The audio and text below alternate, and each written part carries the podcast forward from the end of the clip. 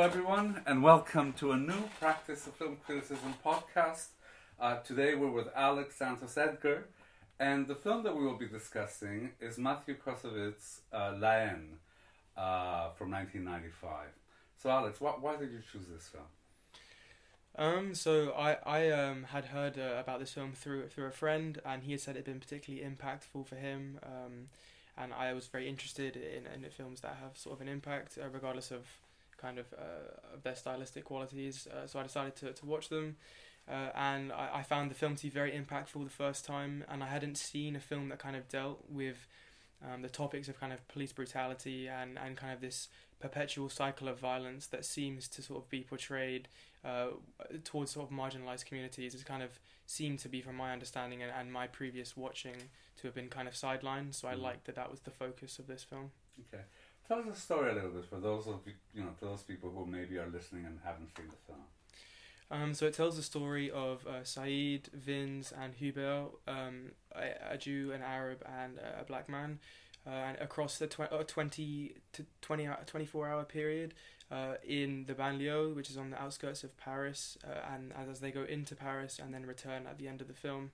Uh, and the film follows generally the, the idea that uh, one of the uh, members of the banlieue has um, uh, been arrested and put in a in a coma, um, and a police a firearm had been lost, so uh, it is recovered, and it basically follows that twenty four hour period uh, until the next day. Yeah. So, so the spark is police brutality of this young Arab uh, that um, is on the cusp of perhaps killing him, right? And that, in a way, is kind of where we begin, yeah, and uh, where the story unfolds. Um, what what themes do you do you uh, uh, detect in the film? What are the main areas that it deals with?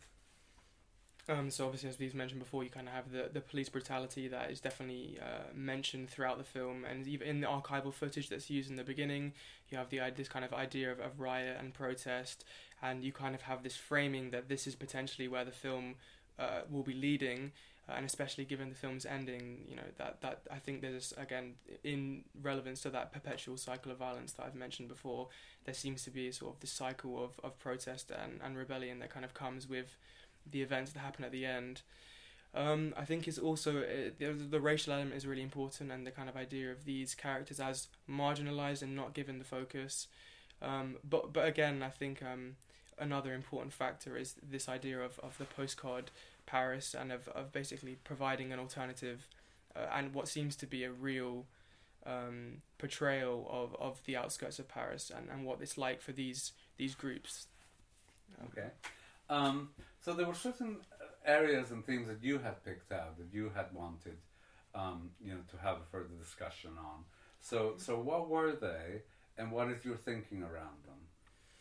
Um, so I think one of the the main uh, sort of clearly stylistic qualities that have, been employed by La Haine is, is the use of uh, of monochromatic color scheme and the kind of the black and white, um, and I think it's it's really interesting that it's been used in that way because it clearly kind of posits the whole film within this um, kind of um, that that everything seems to kind of blur together. The night and day, the idea of the kind of the color scheme of the what we'd imagine to be the, the, the sort of muted uh, color scheme of the the banlieues, which the film is set in at the beginning of the film, kind of seems to almost blend with Paris, but at the same time, the black and white color palette kind of um, emphasizes the sort of the darks and the whites um, of the sort of the inside of, of buildings and outside and um, particularly I think the the moment where the gun is brought out is, is a key moment in, in using that kind of color palette to sort of emphasize the kind of darkness and almost kind of otherworldly quality of that firearm and its power and kind of menace. Um, You know, uh, my memory is not very good, but if I, if I think of the films made in black and white, um, you know, in the eighties up to um, La Haine, I can really only think of Manhattan, you know, the Woody Allen Mm. film, and also The Elephant Man, with, uh, the David Lynch film. I'm sure there are others, but they don't come easily to mind. It, it, it, it is quite exceptional yeah, to see black and white um, uh, uh, in this period. Um, and you know, you had you asked people for their views on it, and you know, I think everybody was pretty unanimous in talking about how well it served um, the film. Mm. Um, and I think particularly if you're looking at kind of filming Paris, then you know, and and you want to avoid the postcard thing, then making it in black and white is is a good uh, option because I think even the quality of the light alone, um, you know, might make it look a lot prettier than uh, Kassovitz wants it to look. Yeah. Um, and I think this idea that you have of melding the day and the night is also, uh, you know, a really good idea. Actually, you can see how it works in the film. Mm. Um, what were some other uh, issues that you picked out as kind of particularly interesting to yourself? Um, I just think um, the fact that the kind of the film is is kind of steeped in American culture. I mean, pop cultures, but American pop culture specifically.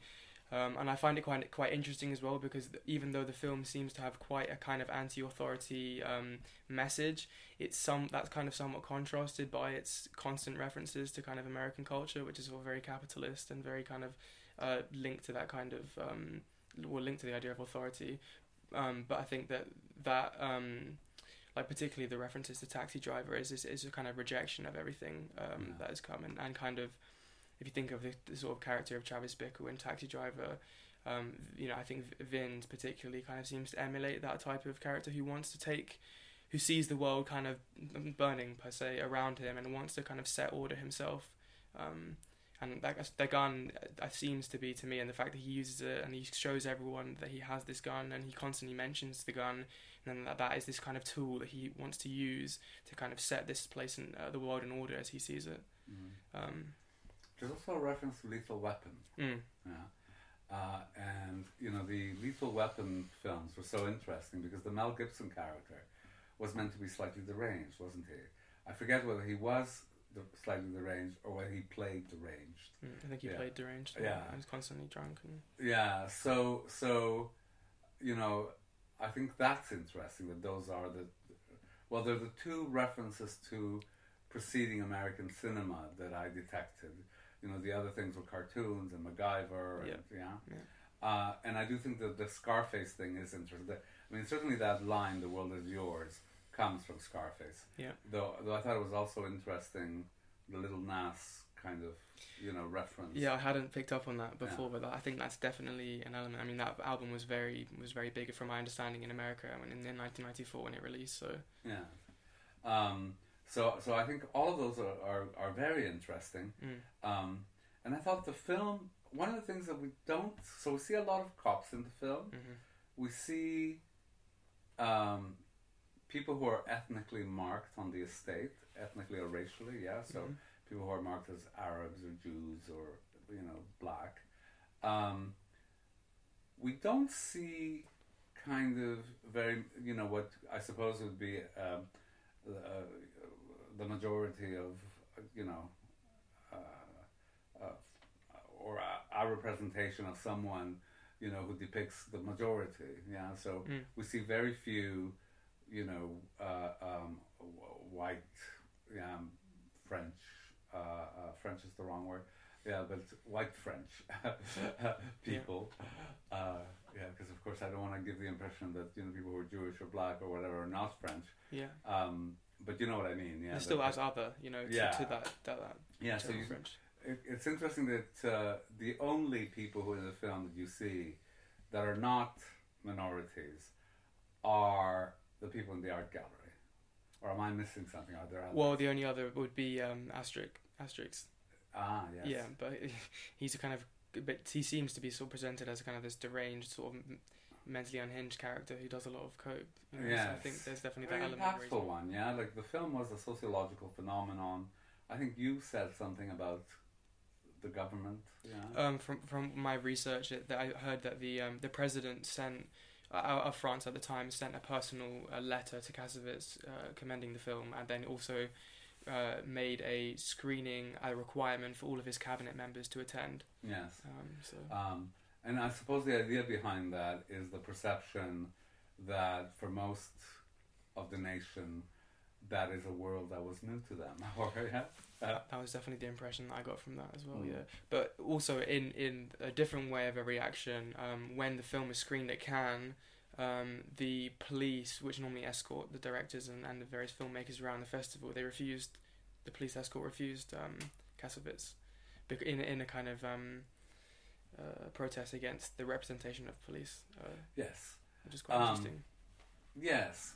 So what do you what do you make of that? Because you know, I think it's pretty unarguable that the representation of the police is really bad. I mean, they're all basically killer thugs, yeah. Yeah, definitely. Except for the one polite, per, yeah, yeah. uh, uh, cop who works in Who- in Central Paris. Yeah, definitely. And I think the um, Arab policeman as well, I can't remember what his name is, but he seems to be the one who helps in uh, Vince and Hubert back uh, and, and gets Saeed released from prison as well. Um, Yes. is angled towards that. Yes. Though you feel he's got an agenda. Yeah, no, definitely. And also, he said that he knew um, Saeed's brother, so there's Yeah. also that element of like prayer connections that would led him to, to do that. Mm. Um, yeah, um, So what other issues? Are you you know you're going to be doing a video essay uh, uh, from this film mhm. or on this film. Um, so what what draws you to it? Why you know why why do you think the film is so powerful? Um, I just think the um, the kind of it, it's very unflinching in its in its presentation of the issues, and I hadn't seen prior to this a film that kind of so head on. And granted, I think the representation of police is is framed to be partic- almost I mean I'm not saying this isn't the reality of, of what was going on at the time but it's framed in such a way where you you kind of almost can't um, uh, empathize with the police and that you're entirely um, positioned to empathize with the characters, you know, Saeed, um, Vince and Hubert. Um, but that presentation of what looked to me as the kind of truth, and also the the elements of realism that the the film kind of seems to posit, and particularly the moment when um, Saeed uh, claps his hands and says the Eiffel Tower will turn on now, Mm. and then uh, Hubert says this will only this only happens in the movies, Mm. And then the camera remains on the Eiffel Tower as, as the boys seem to walk off the, the, the roof, and then the the, the um, Eiffel Tower lights do turn off. So there's this kind of blending between the two that almost tries to suggest that what's happening is real, um, and I think that element of realism and document I wouldn't make the argument that there's a documentary kind of style to it, but the idea of the fact that the actors play themselves as well, because in the in the opening credits that they all they're named that's their, those are their real names. Um, Yeah, they are though. Hmm. Right, you can't take that too far. They're using the real names, mm, but you know, Vincent Cassel mm, is um, the son of Pierre Cassel, who was a very big star in French cinema. Oh, okay, see, I don't know. Yeah. so Yeah. I think you can only take that. No, no, of course, Yeah. of course. But it, in terms of uh, my the way that I had viewed it, obviously without understanding the context personally, that was my understanding of kind of it blending the the reality between reality and, and fiction. And I just think that it's and the fact that they have the um, archival footage at the beginning kind of sort of pushes it into into that kind of uh, the blowing the line slightly between realism and, and fiction. I think the film aims for that, right? Yeah, and definitely. The archival footage is definitely part of that, Mm. and the way the characters are named is part of that. Yeah, definitely. So you know, um, and I think Vincent Cassel is, is uh, fantastic, right? Mm. It's uh, it made him a star. This film, and you can Mm. really see why. So, you know, it's uh, it's credit to him that you thought, you know, that he was a council estate yeah, kid. yeah. Um, what do you take to be the film's set pieces? Yeah, and by that I don't mean you know like an action shootout or anything. There could be that as well, Mhm. but I mean you know those scenes that are really significant in the film and that stand out. Yeah, uh, um, and that are you know are clearly punctuation marks in the film. Um, I think. Um, well, I, I've- actually found well, one of the there's I think there's several. I mean, definitely the end scene is, is most clearly kind of a, a, a very important um, moment within the film. But I think uh, in the beginning and the, the the scenes almost go run into each other because they're one followed by the other. But it's um, Vin's emulation of kind of the taxi driver character in the mirror seemed to, to from the first time I watched it to set up him as this kind of character that was going to exact his revenge and the fact that it doesn't happen at the end is kind of an interesting flip on that because it's Mm. the anger and the rage that he expresses in the in the mirror you get the sense that that's the person who wants to commit sort of these violent acts um, and then the second onto that scene that was really impactful was this destruction of Hubert's gym because it's kind of like he's had everything taken from him and I think that if you consider what boxing as a kind of sport, and in, in reference to other films, um, what boxing is this kind of channeling of anger and rage. The fact that that's been destroyed by the very people who, the, the fact that the people who destroyed the gym are supposed to be destroying the system, but they're destroying the, the, the things that people are trying to offer as alternatives to, to the actual violence. Mm. So I think that moment um, of, of seeing that and Hubert obviously punching the the bag is this kind of him having to let go of that and I, I think if you're exploring it, this is, I, I would suggest that you explore this further because, mm, you know, the boxer's figure, and certainly the boxer in the boxing film, yeah yeah, I mean, they're always like these ethnic and class parables, right? You know, um, like it's it's the only way out for you know people of ethnic minorities or you know an underclass to make it, right? But in the process of making it, they sell their soul and they're corrupted, and the mafia gets involved, right? And it always has like these uh, uh, um, success and failure narratives where they become you know top of the world, like Scarface, hmm but then they lose it all by the end. Yeah, Yeah. like Raging Bull. yeah definitely kind of. You know, so so so to even close off that possibility, hmm yeah, if if the film is working symbolically in that way, hmm then it's really like to cut off, you know, one of the few avenues for working class men, you know, ethnic working class men, yeah to kind of uh, overcome their their context. Yeah, exactly. I think the film explicitly mentions that as well when um, the Arab policeman gets uh, the three the three boys out of uh, gets Saeed out of prison, and he says, "I can f- I can get you for funding for another gym," and and Hubert says, um, "You know, they want to punch more than a punching bag. So it's like this isn't enough anymore."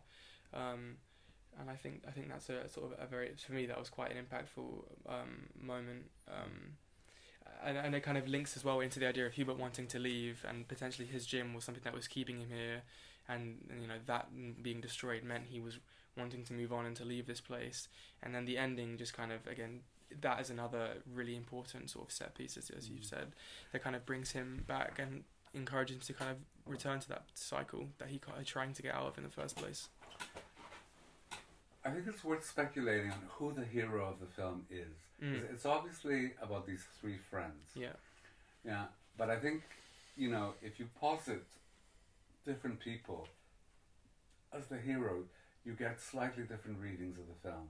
So, for example, if uh, if Vince is the hero of the film, yeah, it kind of it ends with his death, yeah, and what process of change, yeah, has he gone through? hmm If you posit Saeed, which I think the film begins with him, doesn't it? Yeah. And it ends with him. Mhm. So what does that say? Because you know, then that's obviously a lot about bearing witness and so on. But if you posit the hero as Hubert, hmm yeah, so you know, the smart kind of man who resists violence, is always looking out for other people, and then at the end can't stand it anymore, and yeah, then it, it kind of, you know, t- so the accent, obviously the film is the same, yeah but the accent is slightly different, yeah. Yeah, definitely. And each of the characters, I think, like you said, like you said, have kind of represent this different section within within the that trio of, of, of friends, you know.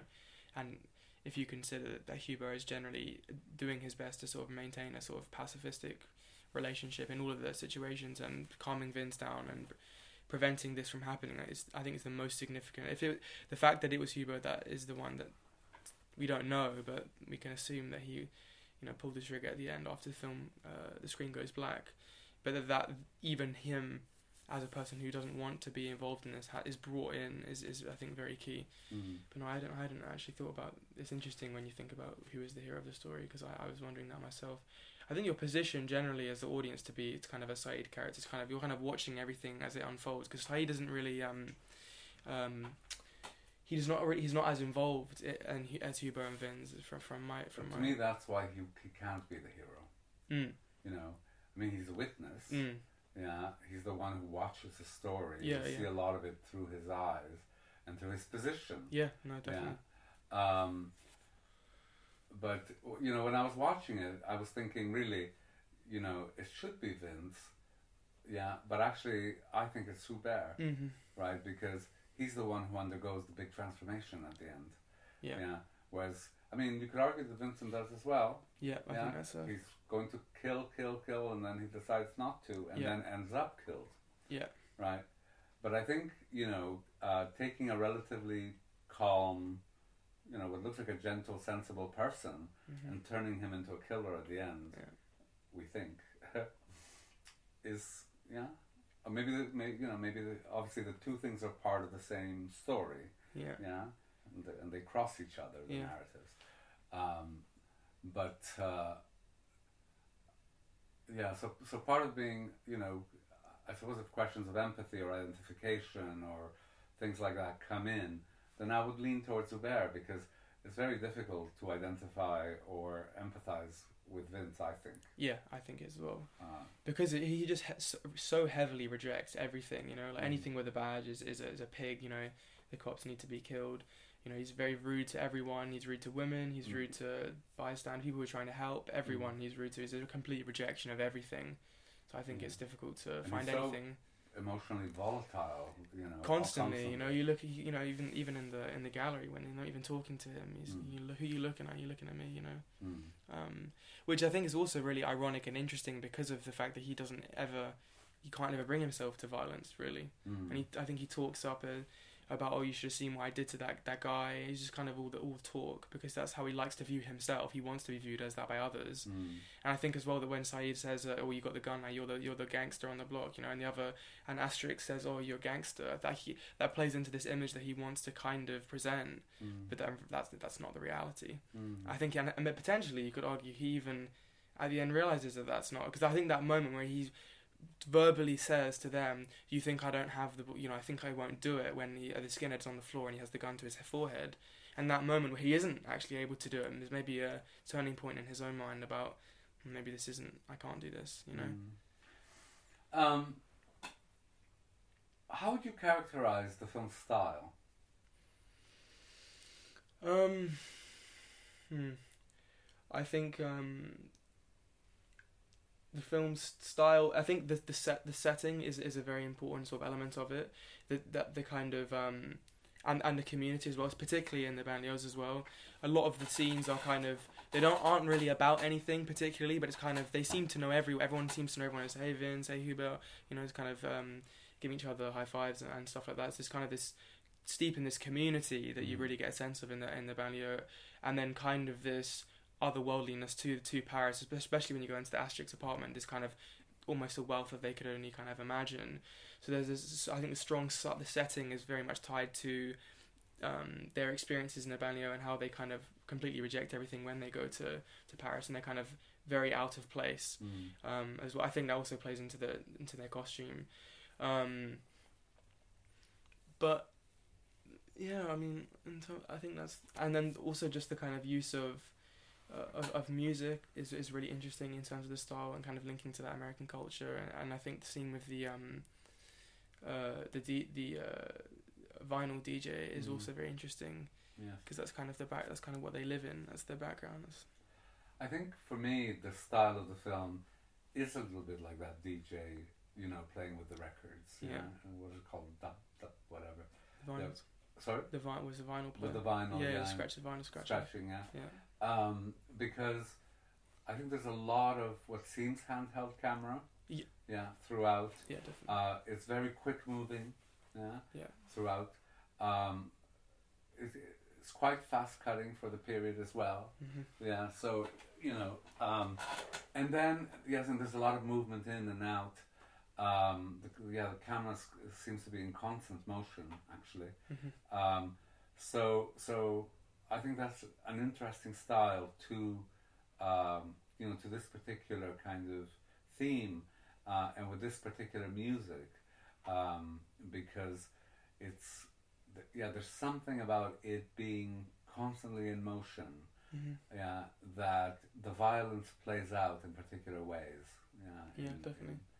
in, in the film Mm. um, now I suppose are there any other aspects of the film that kind of you think are, are worth highlighting at this point um, I think.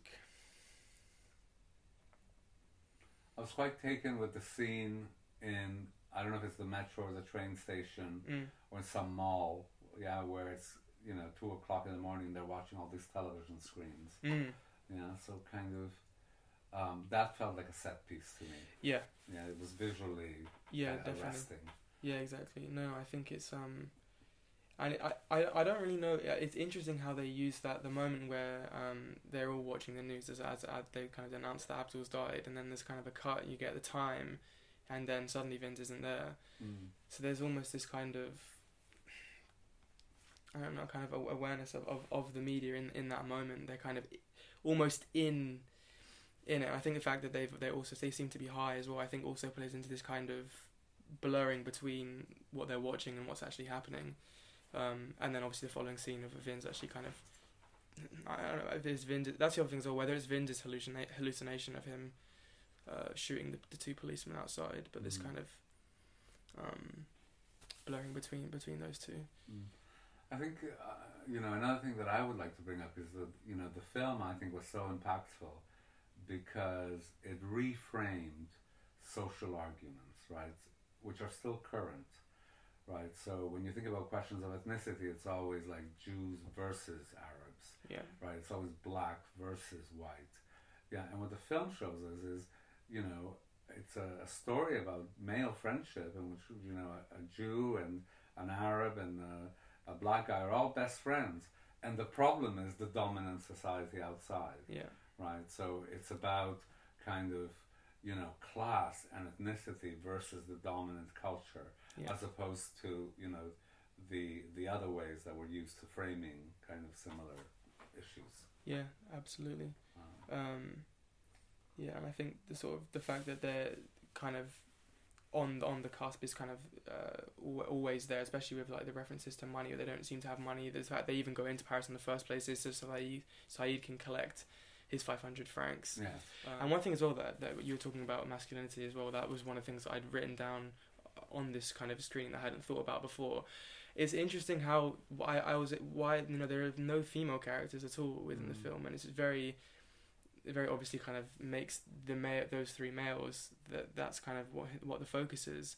So I'm just wondering if kind of you know they don't consider women to be a part of that kind of rebellion against that. You know, I mean they're literally completely absent, other than to, They be, are. to be picked up. You know. Except very significantly mothers who seem to run the home. Mm, Yeah. Um, true. But, you know, these things always make me think of James Baldwin because, you know, he had. Um, I mean, his argument basically was that, uh, you know, American culture judged men on how they were men and what kind of men they were. And the dilemma for a black man was that American culture wouldn't let a black man be a man on on, on by its own definition. Yeah. So, uh, and I think that there is something about that in this film. Mm, Yeah. The way that they're treated or taunted in the police interrogation, the fact that they have no money, yeah. yeah, like kind of, you know, uh, uh, the fact that they, you know, they have very little to offer because of maybe their bodies, right? Um, yeah, so kind of there is a thing about not fulfilling kind of socially acceptable roles of what it is to be a man. So they're always failing, yeah. Mm, Um, and mm, so definitely. you know they're compensating in other ways. Yeah. Um, yeah. again, I'm not sure. I'm just thinking aloud, but Mm, no, no, definitely. I think Vin's seems Vin's understanding of masculinity from from the presentation. I think is is of a very, um, I mean, toxic masculinity is, is maybe the wrong, word, but just this idea of kind of violence that that's kind of what you need to do. You don't can't, you shouldn't be afraid to, to to kill the police. This is what, and he also references the um, uh, Abdul as as a brother. You know, Mhm. there's almost this kind of camaraderie that you would kind of have in with the army, of of that kind of what affects someone who's within your community is like it's like your brother, Mm. um, and he, we should do anything for that person. And you have that's contrasted by Saeed. You know, he, I don't know him; he's not my brother. But Vince seems very strongly held by that, and Hubert is very uh, protective. You know, in that, those moments when uh, Saeed is being taunted by the police, Saeed doesn't make any attempt to prevent them doing from what they're doing to Hubert. But when it happens to Saeed, Hubert's kind of trying to Mm. constantly interact and, and prevent that from happening. Um, so I think that's also an interesting thing. And Decide see again, I think Saeed's kind of the negotiator and the mediator, but doesn't really seem to be ever interacting Yeah. fully. He you see what his reaction to things, but he doesn't seem to have a kind of react. yeah, Yeah, he always reacts. yeah, exactly. Um, So, um, do you, do you have, are there any areas that we haven't touched upon that you think are important? Um, I think.